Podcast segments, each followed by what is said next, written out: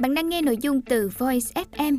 Hãy lên App Store, tìm V O I Z và cài đặt ngay để tận hưởng hơn 10.000 nội dung chất lượng cao có bản quyền nhé.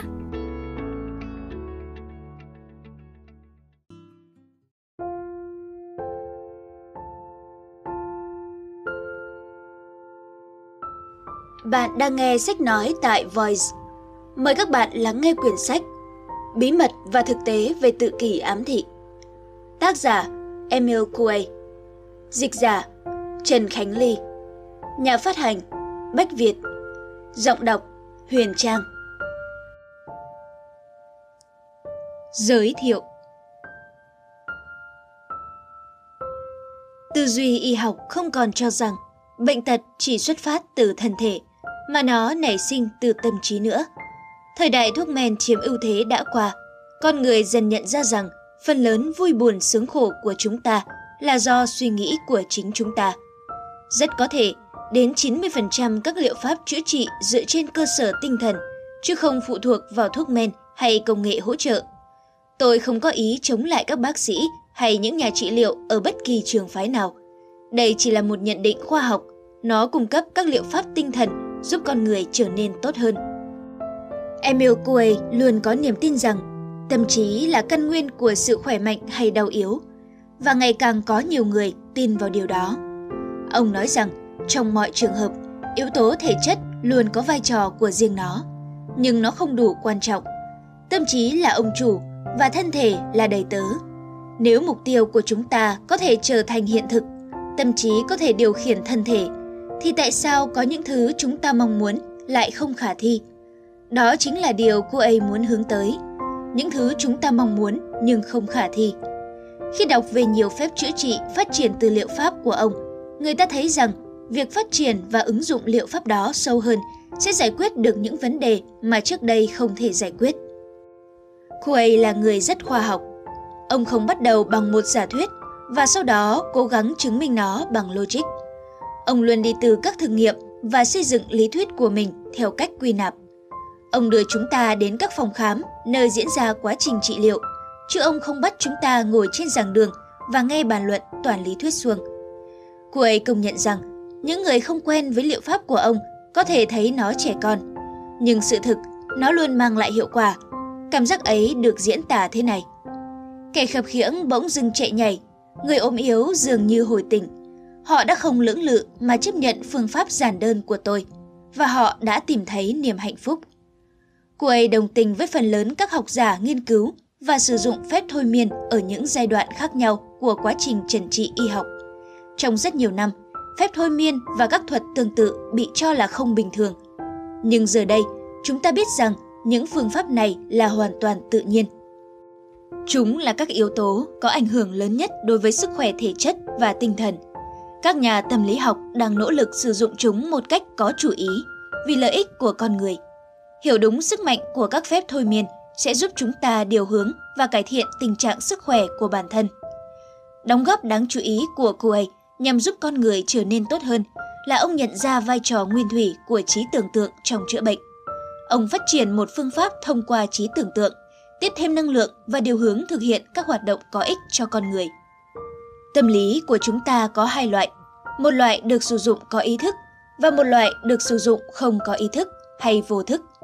Gọi là không ý thức, ngụ ý rằng chúng ta không biết cách điều khiển chúng. Cô ấy đồng quan điểm về trạng thái tâm lý kép này.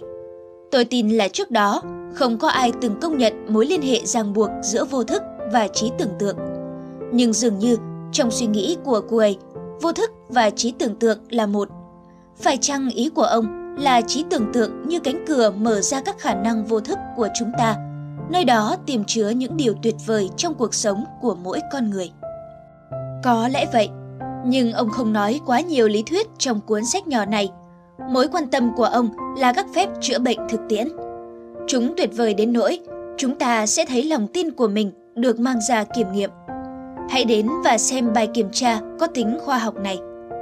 Lời ám thị Mỗi ngày, về mọi mặt, tôi đang trở nên tốt hơn và tốt hơn của cô ấy. Có thể áp dụng cho bất cứ trường hợp nào, bất kể là ca bệnh hay người bình thường – bất kể trong ngày thường hay giữa nghịch cảnh. Chỉ cần một suy nghĩ, một ý tưởng được lặp đi lặp lại hàng ngày, nó sẽ trở thành một phép ám thị, có thể tác động đến ý thức, chi phối tâm trạng và thúc đẩy hành động của chúng ta. Chẳng hạn, người bị thấp khớp, thông qua lời ám thị, tưởng tượng rằng chính anh ta có thể đi bộ hoặc chạy, vân vân. Điều kỳ diệu của phép chữa lành tưởng tượng này là khả năng hiện thực hóa ý chí chủ quan, tạo ra những điều phi thường trong thực tế. Phương pháp ám thị của Quầy có thể chi phối các tính chất vô thức trong chữa bệnh và nó hoàn toàn có tác dụng với các khía cạnh khác trong cuộc sống. Thực tế, phương pháp này là một quá trình kiên trì và kỷ luật, thực hiện theo nhiều cách khác nhau. Bạn phải biết điều bạn muốn làm trước khi bạn có thể biến nó thành hiện thực. Ban đầu, bạn có một ý tưởng. Một ý tưởng dẫn lối tâm trí chủ quan của bạn và dần dần biến đổi bạn. Một ý tưởng liên tục xuất hiện, sau cùng chiếm ưu thế trong suy nghĩ của bạn. Nhận định ngắn gọn của cô về mối liên hệ giữa phương pháp ám thị của ông với giáo dục cũng là chủ đề quan trọng trong tác phẩm kinh điển này. Giáo dục nên bắt đầu từ khi sinh ra hay thậm chí là từ trước đó. Nhiệm vụ của bố mẹ và các nhà giáo dục là làm sao giúp cho phát triển tâm trí con trẻ hướng đến những thái độ đúng đắn. Giáo dục là dạy chúng cách làm chủ chính mình, chứ không phải dạy các môn học. Trong vấn đề này, cô ấy có cùng quan điểm với nhiều nhà nghiên cứu vĩ đại khác. Nhưng ông vượt lên trên khi cho thấy một phương pháp rõ ràng, khoa học và đơn giản có thể đạt được mục tiêu đó. Tôi nghĩ tất cả những người quan tâm đến vấn đề giáo dục con trẻ nên lưu tâm đến nội dung này nhiều hơn. Những nhà tiên phong luôn để lại dấu ấn của mình trong lịch sử, như tư tưởng của Khổng Tử với 2.500 năm của lịch sử Trung Quốc đã in dấu trong cuộc sống của bao thế hệ. Cô ấy là người đầu tiên đặt nền móng cho phương pháp ám thị chữa lành này, và chúng ta vẫn ngày ngày thực hiện các phép tự kỳ ám thị mà chẳng biết. Cô ấy đã cho chúng ta thấy tâm lý của chúng ta được kiến tạo như thế nào.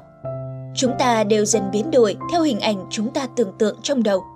Chúng ta lo âu và sợ hãi, chúng ta chìm vào bóng tối và đau thương chỉ vì chúng ta cứ để những dằn vặt, cáu giận, mong ngóng chiếm lấy tâm trí mình. Những người làm nên điều kỳ diệu, đơn giản là họ đang hướng trí tưởng tượng và suy nghĩ của mình đến sự lạc quan và hành động đúng đắn. Chúng ta có thể thay đổi chính mình như chúng ta muốn. Có lẽ bạn nghĩ là có những giới hạn, nhưng đừng nói về những giới hạn đó. Chúng ta hãy bắt đầu đến gần hơn với phép tự kỳ ám thị diệu kỳ này. Chúng ta có thể xây nên thế giới chúng ta muốn sống, ngay khi chúng ta có những mục tiêu cụ thể. Đó là những mục tiêu đích đáng trong tâm trí, đã sẵn sàng cho sự biến đổi của vô thức. Hy vọng một ngày nào đó, những suy nghĩ và ước mơ của mình sẽ trở thành hiện thực và mình cũng biến thành một con người khác. Có thể lắm chứ, thậm chí khi tâm trí của chúng ta là một sợi dây với 20 nút thắt, quầy đã chứng minh chúng ta có thể tháo gỡ. Archibald S. Van Orden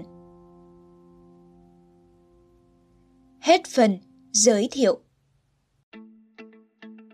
Bạn đang nghe nội dung từ Voice FM.